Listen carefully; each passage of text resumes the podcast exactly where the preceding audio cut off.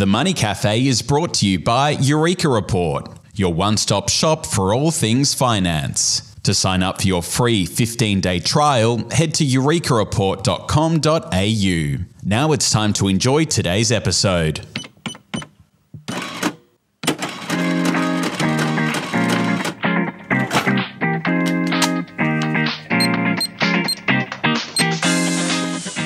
Hello, I'm Alan Kohler, founder of Eureka Report, finance presenter on A B C News and columnist for The New Daily.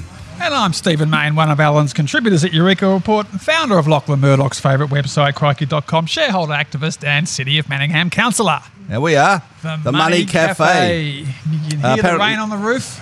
Bit of rain on the roof, yeah. Um, so apparently uh, a bit of news this morning, bid for Blackmores from a beer company. Yes, beer company. So Alan Bond's former beer company, Bond, the old Bond Brewing, which is, uh, you know, Tui's and four X and Swan and West End. Um, West they're, End. They're West End West End is the world's worst beer. In South Australia, yes. It's shocking. S A Brewing. Yes, no, it was shocking. But uh, they uh, were sold years ago to Kirin, the Japanese brewing giant and conglomerate. And today Kirin has agreed to pay one point nine billion dollars, uh, ninety-five dollars a share for Blackmores, the vitamins company. So is that the, much more than they were trading at? Well, last night's close was seventy-six seventy-nine. So it's a it's I mean the stock was up at one fifty, one sixty when Christine Holgate was the C E O until she left in twenty seventeen. They had this sort of China boom, clean green Aussie mineral uh, um, vitamins and stuff. But look, it's a modest premium. Marcus Blackmore, whose name's on the door, he's been fighting with the board from the outside, throwing rocks, running candidates for the board. It's been a dysfunctional family. He's put his eighteen percent into play and he's agreed to sell and the board's agreed too. So it's a done deal. Right. That's it. Another Aussie icon disappears. You know, it's... Why don't we have a Kirin? There's no, there's no Australian listed conglomerates. Maybe Wesfarmers, but that's it. Most of their... Well, I don't know.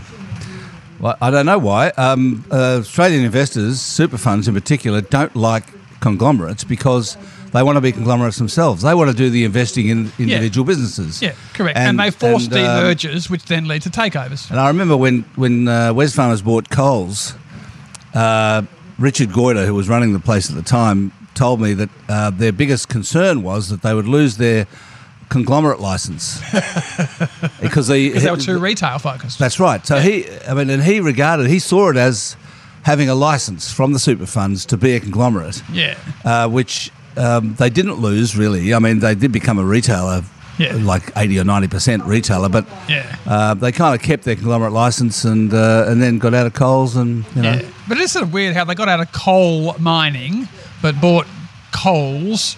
Uh, now they're getting into lithium. So they're sort of a bit of a strange conglomerate because they're still Bunnings Plus, you know. But uh, but I don't know. I just wish there were a few more good old-fashioned conglomerates, but they all just demerge and then they get taken over after demerging because the instos just say the market gives you a discount because you're a conglomerate. So where's the takeover premium? Because no one ever bids for a conglomerate because no conglomerate buys a conglomerate except when AdSteam, I E L bought AdSteam, you know, years ago was the last time that ever happened. But anyway, now that we should move on. What about the Murdochs and Fox? What's yeah, your so, take so on all of that? What's, uh, you, you must know this. You, you're an insider there. You know these things. Why, why did they sack Tucker, Tucker Carlson? Was it because uh, because there was a, a lawsuit coming for uh, inappropriate behaviour, or was it because he? I mean, I've seen so many different yeah. r- reasons that Tucker yeah. Carlson got sacked. Yeah, well, it's hard I, to know I, which I, is true. Yeah, well, I think. I mean, R- Rupert. would just be, he's very cold about these things. He's cost me a billion dollars, sack him. So Rupert would have, it's, it's a joint ticket, both Murdochs have agreed. But it wasn't Whereas, just him who cost him a billion no, dollars. No, but it was, you know, oh, this is terrible, so who is going to hold to account, you know. And then Lachlan is super sensitive for talent who don't lick his boots. He's got a massive ego, Lachlan. So some of those emails showed, you know, Tucker disrespecting management and blah, blah, blah. So I think that Lachlan's probably gone, you're not you're not paying homage to me. I want to tell the world that I'm in charge, so I'm going to sack their biggest guy and make them all suck up to me. And then he was doing stupid things like being an apologist for Putin and bagging the Ukraine action, so well, being a white supremacist, downplaying January sixth. So he was out of control editorially. as well. And so thank God the Murdochs are being a tiny bit responsible by decapitating their most irresponsible uh, high-profile broadcaster. I read one, but I read one convincing piece that said uh, Tucker Carlson's replacement will be worse. Well, I don't think so. I, I think Tucker Carlson is is is an evil genius, and I, I think he will be uh, potentially Trump's vice presidential running mate. Uh, oh, he's oh a, really? Yeah, yeah, and I think that's that's seriously on the cards. So, um, Jesus, uh, he's very okay. powerful and very smart. So, uh, scary guy. Now, um, I just want to cover off a couple of A G Ms, Alan, because uh, Energy Resources Australia, the uranium miner, um, are having their A G M at eleven o'clock this morning in Darwin. So it's meant to be starting in forty-five minutes. And Rio Tinto owns eighty-six percent. Now, but this is the thing. It's a physical A G M. They've got ten thousand retail shareholders, and they're telling us we have to fly to Darwin to attend. Oh, it's not online? It's no, not it's not online. They're hopeless. So I've got ten shares, and uh, and they're currently doing uh, they're doing a three hundred sixty-nine million dollars capital raising, which is a five for one at two cents. So they're issuing eighteen point five billion new shares, because Rio Tinto wants to get their one hundred million dollars loan repaid, and they've got to raise more money to clean up the Ranger mine, the the the, the closed uranium mine called Ranger inside Kakadu, which closed in twenty twenty-one, and it's going to cost two billion dollars to rehabilitate. And there's been a massive fight about the Jabiluka deposit nearby, which the E R A directors got a valuation saying it was worth one point two five billion dollars. And Rio Tinto was saying, no, no, we're never going to mine it because the Mirrar people are against it. And after Jerk and Gorge, we're not going to do anything to upset the Indigenous owners. So Rio Tinto is just shut Ranger, clean it up, shut the company, never develop Jabiluka. And the E R A board is, and the independent shareholders saying, no, no, no, Jabiluka's worth something. Sell it to someone who will try and persuade the Mirrar people after twenty-five years of opposing it to develop this nearby new uranium mine. So there's lots of issues to discuss. So is it, but is E R A worth anything at all? Well, the shares are at four cents, so the market cap is currently one hundred fifty million. They're raising three hundred sixty-nine million. They're putting up three new independent directors today, including Ken Wyatt, the former just resigned Liberal oh, Indigenous right. spokesman, and and his second cousin Ben Wyatt is on the Rio board. So Rio's been at war with the independent directors at E R A, and so the E R A board has been very smart and said, let's let's appoint An, an Indigenous respected politician, and Rio won't be brave to sack him, so we can keep our few little independent directors while... So what are they going to do with three hundred sixty-nine million dollars? Well, they, they, they pay back Rio's one hundred million dollars loan, and then they put it into the clean-up cost for, for Ranger, because it costs two billion dollars to clean up a uranium mine to restore it to pristine, Kakadu-like um, environment. Because it's it's within Kakadu, but it's it's ring fence. It's like a donut, and so they want to return it to just like Kakadu, and that's going to cost two billion dollars to restore it. And Rio is trying to keep their social license to keep making ten billion a year out of iron ore, so they, they're throwing the kitchen sink at being a good corporate citizen in E R A. And meanwhile, other people are saying, well, why don't you dig up the uranium at Jabiluka? That's worth one point two billion. And Rio's going, Indigenous people don't like it. We're never going to touch it.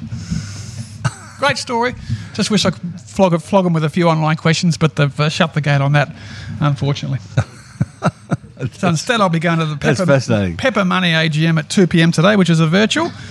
It's a dud K K R float at two dollars seventy, and it's gone down to one dollar thirty. And yesterday we had the Latitude Financial Group float, another dud K K R float, which was floated at two dollars fifty, and now, or floated at two dollars sixty, now it's one dollar thirty. So two non-bank financial providers floated off by K K R, and they've halved. And the lesson is never, don't touch anything. Never buy anything that okay. private equity is selling. No, that's right. Well, that was true of Myers too. Oh, that was the worst. Yeah, that was the worst. But there's been so many over the years. So, um, and yeah. Woodside tomorrow, which will be big, big climate protests, and uh, oh, yeah? will they do Scarborough or not? And that's a hybrid. So you're going to ask. You're going to ask some f- questions. You got yeah, these shares? Yeah, I got my got my ten shares in Woodside, so I'll be able to fire a few in, because there's quite a few companies. I've got a list of companies here who I, I asked online questions last year, and now they are refusing to provide a hybrid this year. So this includes... Centre, oh, so it's all your fault. Oh, is it? Centre Group, Latitude, G P T, Santos, Aristocrat, Dicker Data, M A Financial, Appen, T P G Telecom and Costa Group. All of them, I asked probably ten online questions last year, and they're not offering online this year. They're just so thin-skinned. Or maybe I was being a bit over the top with too many questions. I don't know. I find that hard to believe, Stephen. Anyway.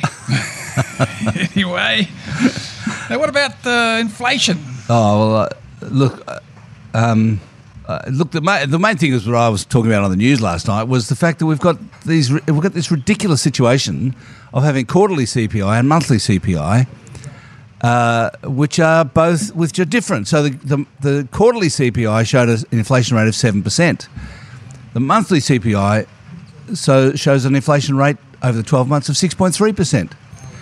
For the quarter, so I actually added up. I looked at what the monthly has done over the past three months, and it's increased by zero point nine percent. The quarterly C P I in the past quarter is up one point four percent. Massive difference. And so, and the difference is that uh, there are fewer things counted in the monthly C P I because the A B S hasn't got the money to count everything every month. That's the problem. So uh, other countries have a monthly. Just ha- all they have is a monthly C P I, right? America just has a monthly C P I. Yeah. But the uh, A B S hasn't got enough money to do that. So what it does is it counts everything every quarter and then about half the things on a monthly basis because it hasn't got enough money. So uh, I think we need to, what we need to have in the in the budget next week or whenever it is, two weeks' time, is a bit of an allocation to the A B S so we can have a, a proper, full monthly C P I. Mm.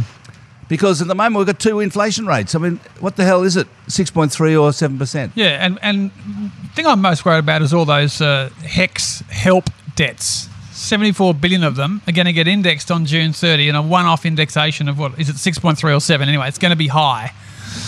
And we're talking with our kids about, you know, do we just try and pay off as much as we can before June thirtieth so you don't have this sudden once-off annual seven percent increase in your debt to the government. I think parents all over the country will be looking at this with their kids. I think it's shocking. I think yeah. the government, the budget should actually come out and just say, no, nah, it's only going up three percent. Just like in Victoria, the Andrews government has said rate capping this year for councils is three point five percent. So they've just come in and gone, no, we're not letting you do inflation. We're only letting you do three point five. So they, the government should go easy on the students of Australia sure. and not flog them a seven percent Couldn't agree more. increment on their debt. We should do some questions, Alan. Let's get into questions. We've got too many, as usual. They're just mounting up, these questions. But anyway, uh, Anonymous says, um, firstly, Alan, get it, great recruitment getting Stephen on the podcast. He's wildly entertaining and insightful. Uh, I would have I would have said he's entertainingly wild. Anonymous is my mum, I think. Oh, I see, right. Okay. I wrote that for him. No, no, no. Anyway, in a hypothetical situation scenario, you have a thirty-year-old son with a growing family. He has come to you for advice with the following. Dad, what should I do? One... Option one, buy a cheaper house to live in in a desirable, a less desirable, a less desirable location, but be able to keep an investment property in another suburb. Or option two, buy a house, buy a pricier house in a more desirable suburb to live in, presumably, with no investment property due to higher repayments. And, uh, uh, well, uh, hypothetically, general advice only. This is not personal advice because we don't even know who you are, let alone anything about you. Uh...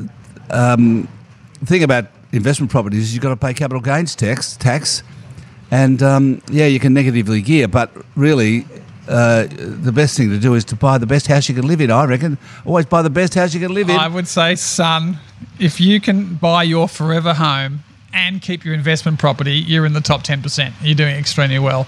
So I would be uh, talking to the better half, who I think would prioritise the, for- the forever home. So I would be... cashing out your investment property, provided you get a good price and don't trigger a massive tax bill. Uh, because you don't want to go overweight residential property with leverage. If you're suddenly going deep into buying your forever house and keeping your investment property, you're you're one hundred percent property with leverage. You've got no bonds, no no diversification. So, yeah, I would go with the, the one decent house and just pay off the mortgage and, and yeah, right. go from there. Yeah, absolutely. Paul says, one thing I've noticed with all the talk on wage rises and inflation is that the after-tax rate is never mentioned in reports. So even if you had a pay rise that matched inflation, if you're an average income earner, a third of that rise would be taken in tax. So your pay would still be going backwards in real terms. Do you know why this never seems to be reported? Shouldn't pay rises be above inflation on average in the long term to maintain living standards? Well, great point. Paul, and another group of people who should be complaining about this is executives of public companies whose salaries are reported in pre-tax terms when the profits they deliver are reported in after-tax terms. So the C E O of B H P is not earning ten million dollars a year. He's taking home six million dollars a year because he's paying four million dollars a year in tax. But no one ever mentions the tax that these fat cat C E Os isn't get paid. He, isn't he paid in the Cook Islands? No, not at all. That's very cynical. You're putting on your Green Left Weekly hat again. The global conspiracy, the, the plutocracy running the world, they're all in the Cook Islands, even the C E O of our most venerable company. Come on. Mike Henry is a decent, upstanding citizen. He should be paid more than ten million dollars a year. Jesus, really? What do you, so what do you think about this, this idea of... I mean, we've just had the biggest real cuts in wages in a decade. You know, it's like it's savage because of inflation. And and it's right that people are paying a truckload of tax as well, but you can't have a wages spiral. Yeah, because that's everyone's on a different tax rate, you know, and everyone's got different tax circumstances. You can't possibly, yeah, yeah. you can't possibly generalise. So, of no. course, everyone just gives them, you know, average or median gross wage because yeah. it's it's simpler, and you can't you can't do otherwise. Actually, good answer, Alan. Uh, Kai says in the current bond market, the U S two-year Treasury bond yield is four point two percent. Australian two-year Treasury bond yield is three point two percent. Why on earth are some stupid investors still buying Japanese government two-year bonds at minus zero point zero five percent? Yes, minus zero point zero five percent. Are they expecting the Japanese official interest rate to be cut in the near future? Why not just hold their money in a U S Treasury bond? Is that right? Have you, did you check that out? Because I haven't checked it out. Is it is that their current bond rate? Yeah, yeah. So the, the bond rates are right, and the answer is is that the the bond rate tends to be, particularly the shorter you go, quite close to the official rate in the country because that's the government setting the official rate. So why does anyone buy Japanese government bonds which are negative? Well, it's mainly Japanese investors because they've got quite a nationalistic sort of investment system, and all their big banks and insurance companies are encouraged to hold government bonds. Um, but you've also got to take into account currency risk and also uh, the value of the bond, because if all of a sudden you buy U S Treasury bonds like Silicon Valley Bank and all of a sudden the price of the bonds falls by ten or twenty percent, which is what happened, then you've lost your shirt as well. So you don't just look at the yield, you look at the prospect of the bond holding its value. And Japanese bonds are very highly valued and are not likely to crash in value when they're only yielding, or they've got a negative yield. There's some, there's some question that's repeated a A, twi- a tweet of yours. Shall we ask that? Yeah, Jordan's asking about, I've done a tweet saying, Perth-based Brookside Energy has a market cap of sixty-five million dollars, but its shares are trading at zero point one cent. Why don't these outfits do a share consolidation such as a one hundred for one? And the answer is, well, that's why I posed that question on Twitter, because it's ridiculous how many companies are trading at below one cent and issuing billions of dollars of new shares, just like E R A and Rio Tinto earlier. Um, I think there should be a rule that once your stock price falls below two cents, you have to do a consolidation of one hundred for one or ten for one to get it back up, because it's ridiculous that E R A is now going to have twenty-two billion dollars, twenty-two billion shares at two cents. I mean, just, just do a one hundred for one and make it two hundred twenty million shares at, you know, whatever it is. So, yeah, I agree. I agree. So, uh, will you write to the A S X I'll on write. those lines? I'll warn the Fuhrer. I'll fire. warn the Fuhrer about you, this one. You fire off letters all the time. Yes, Good. yes, yes. Mad emails late at night. So I'll I'll, I'll take that one up. Tim says, uh, would there have been an R B A review without Governor Lowe's interest rates will stay low until twenty twenty-four statement? If not, it seems Governor Lowe did us all a small favour with his infamous comment. Uh, I think there probably would have been. Uh, yeah, you know, oppositions was... love to promise big reviews when they come in. Like Peter Costello from Opposition talked about the independent yeah. monetary policy. So and and uh, that, that that comment by Lowe, uh, Philip Lowe, uh, did provide the review panel with something to chew on. Yes, quite a bit to work and, with. And there. They actually revealed something. They got a scoop yes. in the review, which was that uh, when Philip Lowe revealed that statement in October twenty twenty in a speech, he hadn't told the board. They actually revealed that in the he review. He was freelancing. He the executive tell, chairman was freelancing without board authorisation. He didn't. Re, he didn't run it past the board. That's sackable. That's what I said in my column. But only the treasurer effectively can sack. So the, the board government. can't sack. The him. board can't. Hi, a board. It's all about hiring and firing the C E O, but the R B A board can't do it. That's right. It's all politics. Because we also had a question later on, which we probably won't get to, about. Um, where do I go to get a good financial planner? Uh, you know, who do I trust and who do I interview? And, and I put this out there on Twitter, and someone came back with a really good reply, which was, well, the chief financial planner for the nation was Governor Lowe. But he gave terrible financial advice about people's home loans. And so the, the nation is now looking for a financial planner in chief to oh, replace right. Governor Lowe with That's his interest rate folly. Yeah, pay that. Rose, would you rather be a rental tenant looking to move home in this current rental crisis market, or a homeowner with a variable rate mortgage that has passed their buffer after the last ten rate hikes? P S You guys are great. So, great guy, what do you reckon? Uh... Oh. You want to be part of the landed gentry in all circumstances, wouldn't you, Alan? Oh, I think you need to be. I think you need to own a home, sure. You know, because uh, the problem is, you know, when you get to retirement age, if you if you haven't got if you don't own your house, then you're in trouble, really. Correct. Yeah. So you don't want to be homeless, and you can't be homeless when you own a home. And the home can be sold. A lease agreement can't be sold. No. It's just a, a temporary right of That's access it. payment.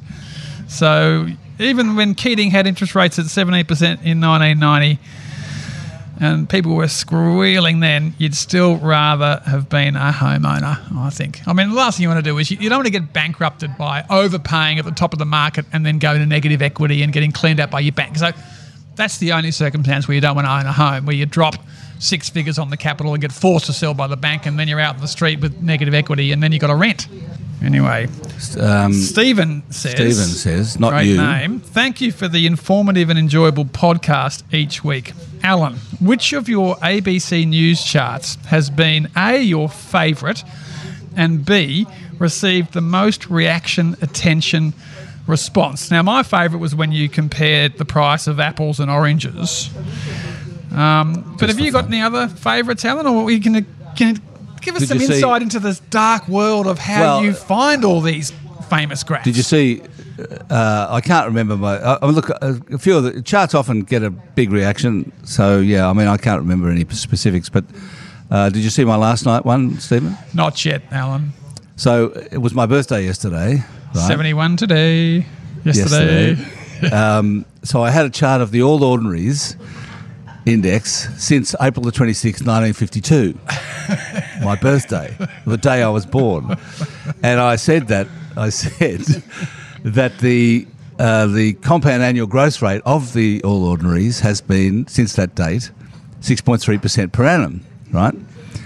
And then I said um, that if my parents, instead of buying the F X Holden for two hundred pounds, in nineteen fifty-two, if they Lords. put if they put that two hundred pounds into the market for me, I then calculated what that would be mean, and it would be now thirty-eight thousand dollars, which so I'd be able to buy a Toyota Camry. So that's, not, so I expect, that's not particularly good performance, is it? Really? Well, it shows that the price of cars have gone up at about the same rate as the as, share market. As the share market has, yeah. And so I, and I, I thought, I, I expected when I did the calculation that I'd It'd be able be to much. buy a Rolls Royce. Yes, yes. So, but in fact, yeah, so, it's, a, it's a Toyota. It's got it's F X Holden to Toyota Camry. Well, that's know? that's a very interesting challenge. I want to ask you. So, do you wake up every morning and with a blank? a blank screen and you've got no idea what your chart's going to be, or have you got a little back catalogue of ten that you can pull out on a quiet day? Well, I, I have a folder in my emails called charts, yes. right? And I just sweep charts. I put charts in there, hope, hoping that I'll, you know, that there'll be a kind of uh, a, a bank of charts. It, it doesn't really kind of work out that way. Usually, I go back in there and they're, they're no good, or they're old and they're out of date. So yeah, most most days I wake up chartless. Uh, sometime before lunch, I say to my wife, I'm going on a graph hunt now. How long does that I'll take? See, I'll see you in half an hour. Oh, so it's like an Easter egg hunt, is it? You, you're half yeah, an hour right. hunting hunting graphs. Yeah, yeah, and I have to poke around, you know, where can I find them? And I look on Our World in Data, and I look on Data is Beautiful, and I look in I look in all my um, uh, emails from investment banks that have come in that morning. And do you get a few? So you get a few people pitching you charts, or have you got some favourite sources like a C B A or a particular yeah, well, economist? They're, they're always there. Gerard Minack. I tell you what. I tell you who has the best charts, best chart packs, cause is Gerard Minack. Wow, he's unbelievable. The super bear. Uh, no, he's all right. Oh, yeah, he's, he's a super chartist he, anyway. He's a super chart guy. He's, um, he's he's unbelievable anyway. So I can usually rely on Gerard to come up with something. But uh, anyway, there you are. There, you're an, an iconic chart educator of the nation. So uh, now the Gambler says, Stephen, I know you rail against gambling and poker machines and casinos. So do I. You recently labelled The Star as toxic. With the recent half-year report being one hundred fifty pages, it was difficult to work out just how much financial trouble they are in with fines, regulations, proposed increases in pokies taxes, show cause instructions, being sued, C E O board revolving doors. My question, do you think The Star will still be on the A S X in five years' time? Well, The Star won't go broke because they foolishly recently raised eight hundred million dollars in fresh equity. Why is that foolish? Because they gave the predatory governments and regulators a huge pile of cash to attack. Oh, I see. So they should have, they're now crying poor. They're saying, oh, we're sacking people and, you know, we're so poor. They should have said to the Queensland and New South Wales government, we're broke, and to the banks, we're going to give the keys. You can run a casino unless you don't put these taxes up. You give us more time to pay the fines. You help us sort out the massive overruns on the new Brisbane project. But look, it's a it's a world of pain. I was talking to someone who would know recently, and they said that if Crown Casino was still listed on the stock market today, the shares would be at six bucks. And James Packer got paid thirteen dollars ten by Blackstone. So Blackstone have done half their money because the regulatory regime is so tough now for casinos. You can't even smoke with when they're gambling. You can't even give them free drinks in the V I P room. It's just gone over the top. And meanwhile, the pubs and clubs are still getting away with murder in the way they run their poker machines. Um, Andy says... Uh, over the page, Steve. Andy says, for the great, thanks for the podcast. In a previous episode, Stephen boasted that Manningham was sitting on ninety-five million dollars uh, cash. Uh, ratepayers should be outraged at this. Why not use some of this to pay your librarians? Also, I am one of eight, I'm only one of eight directors. That's loser talk. Here you can help people, unlike your admirable shareholder activism, where you make a bugger all difference. Go, Andy. Jesus Christ. Also, Alan is right. It is plutocracy, as is the whole O E C D. Get rid of regressive taxes. Anyway, uh, come on, Stephen. Well, look, I, I must admit, look, I, you know, our librarians are taking protected action against us at the moment. I think I hinted last week that... Are they, are they on strike? Your no, librarians are on strike. Protected action. We're in joint venture with Whitehorse. City of Whitehorse, we've got a two two council joint venture. What are they Whitehorse, doing? Manningham. Well, Whitehorse has got six Liberals on it. It's the most Liberal council in Victoria. They've got two hundred twenty million dollars cash in the bank, and they don't want to spend any money. They're so cost conscious. And so I'm one of eight directors on the board, and as I can say, I simply don't have the numbers. I'm I'm the biggest spending councillor at, at Manningham. And last night, I mentioned that, that Macedon Square redevelopment, you know, the three and a half million where the baker was attacking us. I got rolled eight one last night. We've just killed the project. We all got sick of all the abuse and the signs and the attacks. And so the councillors have just gone, nah, the whole project's killed. So now we've got even more cash in the bank that needs to be spent because we're not going to do a three and a half million dollar upgrade of Macedon Square. Anyway, it would have been a really nice value uplift for... for all the landowners there and a beautiful open space and wider footpaths. Now it's not going to happen because we had this feral campaign launched against the council. Anyway. So uh, we've got time for one more question, Stephen. Um, you can you can choose which one of our number of quite a few questions remaining that we are not going to get to. Well, which one do you want to go for? Well, on the recent, Nat says, on the recent Money Cafe you were discussing unoccupied dwellings in Australia. This is a huge issue that's not being discussed enough. According to the census, nine point six percent of Australian properties were empty on census night. That's over one million homes.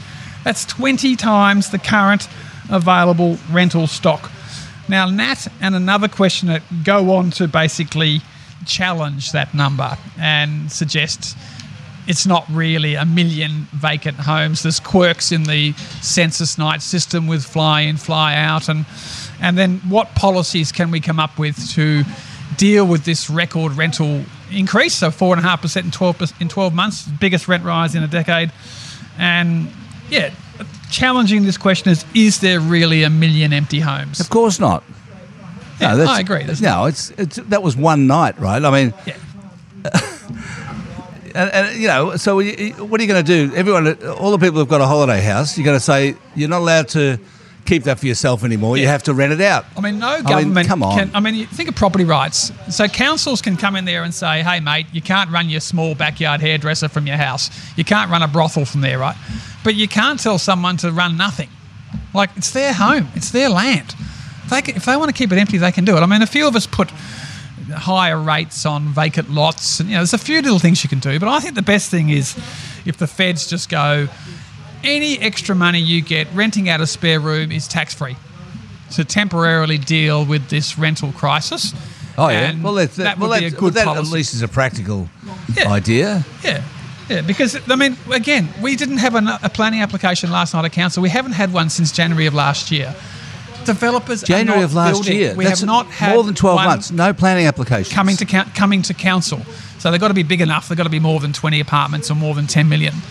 So the developers are not building because construction costs are so crazy. So the the issue is construction and the cost of construction. Um, on on which not, subject? It's not councils not giving permits. It's developers not not turning the sod. Uh, on which subject? Can I invite you to uh, to watch the A B C News on Sunday. The A B C News on Sunday. I've got a special. I've got a special program on construction costs in Australia. I hope you're blaming the C F M E U. No, I'm certainly not blaming yeah, anybody. You're I'm just Green Left Weekly again, aren't you? Jeez. No, it's uh, well. I mean, no, no. Well, it's, uh, well, maybe it's their fault. I don't know, but I'm not blame. I'm not attributing blame. I'm just pointing out what's going on, which is horrendous. Anyway. Well, I will tune in, as everyone else should. Sunday night, Alan's special on the cost of construction. And what's going on with it. Uh, and some graphs, tons of graphs. Just for something completely different. That's right. Well, thanks everyone for listening to today's episode of The Money Cafe. We'll be back next week with James Thompson, who's returning from his Hooray! holiday. We've done five weeks straight. We have. Getting a bit of a cult following. But uh, anyway, I'm looking forward to no, getting you could, you could have a little break, Stephen. Not that I can. So send in your questions and we'll answer it together next week. Uh, email themoneycafe at eureka report dot com dot a u. So I'm Alan Kohler, founder of Eureka Report, finance presenter on the A B C News and columnist for The New Daily. And I'm Stephen Mayne, and we will see you in a fortnight. Over and out.